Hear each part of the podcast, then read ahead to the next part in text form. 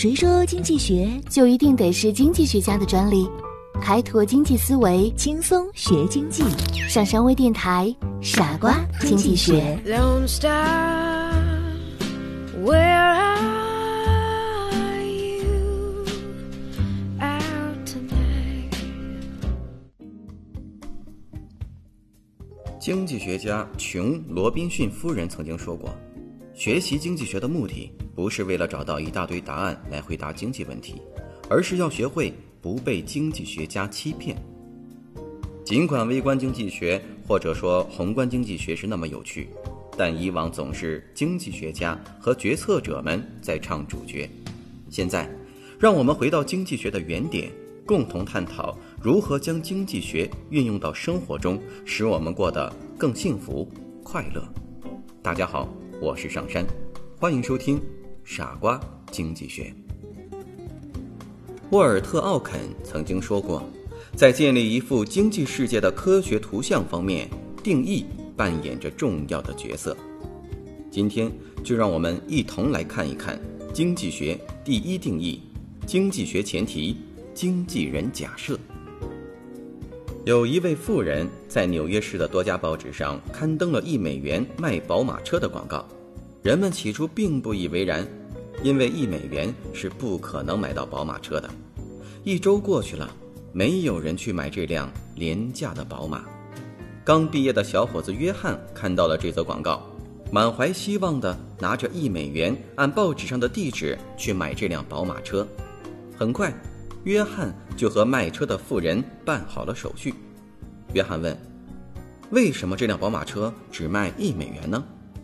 妇人说：“因为我的丈夫去世了，他的遗产全是我的，只有这一辆宝马车属于他的情人。根据他的遗嘱，要把这辆车拍卖，拍卖所得的款项全部归他的情人，所以一美元即可。”于是，约翰高高兴兴地开着宝马车回家了。可能很多人看到这则信息的时候会觉得，哼，傻瓜才会拿着一美元去买那辆宝马车。但实际上，的确有人用一美元买到了那辆宝马车。所以说，经纪人假设也叫理性经纪人，是经济学中最根本的一个假设。整个经济学的大厦就是建立在这个假设基础上的。经纪人假设认为，因为资源的稀缺性，每个人都受到资源稀缺的约束，比如收入的限制、时间的限制、价格的限制等。人的思考和行为都是在既定的约束下追求自己利益的最大化。如同上文中的约翰，他很乐意用一美元去购买一辆宝马车。所谓经纪人假设，就是指作为一个个体。无论处于什么地位，其人的本质是一致的，即以追求个人利益、满足个人利益最大化为基本动机，都希望以尽可能少的付出获得最大限度的收获，并为此可以不择手段。亚当·斯密在《国富论》中的一段话，对理性经纪人有比较清晰的阐述。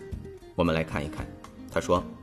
我们每天所需要的食物和饮料，不是出自屠户、酿酒家和面包师的恩惠，而是出于他们自立的打算。我们不说唤起他们利他心的话，而说唤起他们利己心的话。我们不说我们自己的需要，而说对他们有好处。亚当·斯密的这段论述向我们表明，人和人之间是一种交换的关系。能获得食物和饮料，是因为商家们要获取自己最大的利益。大卫·李嘉图提出来经纪人的流氓假设，这又是怎么回事呢？社会是由一群无组织的个人组成的，每个人以一种计算利弊的方式为个人的利益行动，每个人为达到这个目的，尽可能的合乎逻辑的思考和行动。在经济学家的眼里。千差万别的活生生的人都是理性经纪人，不懈地追求自身最大限度的满足的理性的人。显然，经纪人都是自利的，以自我利益的最大化作为自己的追求。当一个人在经济活动中面临着若干不同的选择机会时，他总是倾向于选择能给自己带来更大利益的那种机会，即总是追求最大的利益。因此，理性经纪人是自利的，但自利并不完全等于是自私。举一个例子来说，如果一个虔诚的教徒受到了感化，充满了行善的愿望。当他人得到幸福的时候，他会觉得自己也很幸福。他是自利的，但并不自私。无论个体的行为是成功的为个体带来正的经济利益的流入，还是带来负的经济利益的损耗，在做出决策时，个体都是理性的经纪人。在社会以及经济活动中，人人都是理性经纪人，包括此时正在收听节目的你。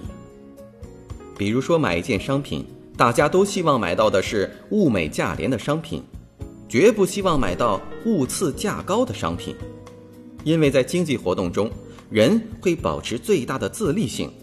也许在结果上，我们可能会不小心买到了物次价高的商品，但这个并不会改变个体是理性经纪人这一事实。可以说，理性经纪人是经济学最基本的概念之一。你了解了吗？欢迎收听今天的《傻瓜经济学》，我们下期节目再见。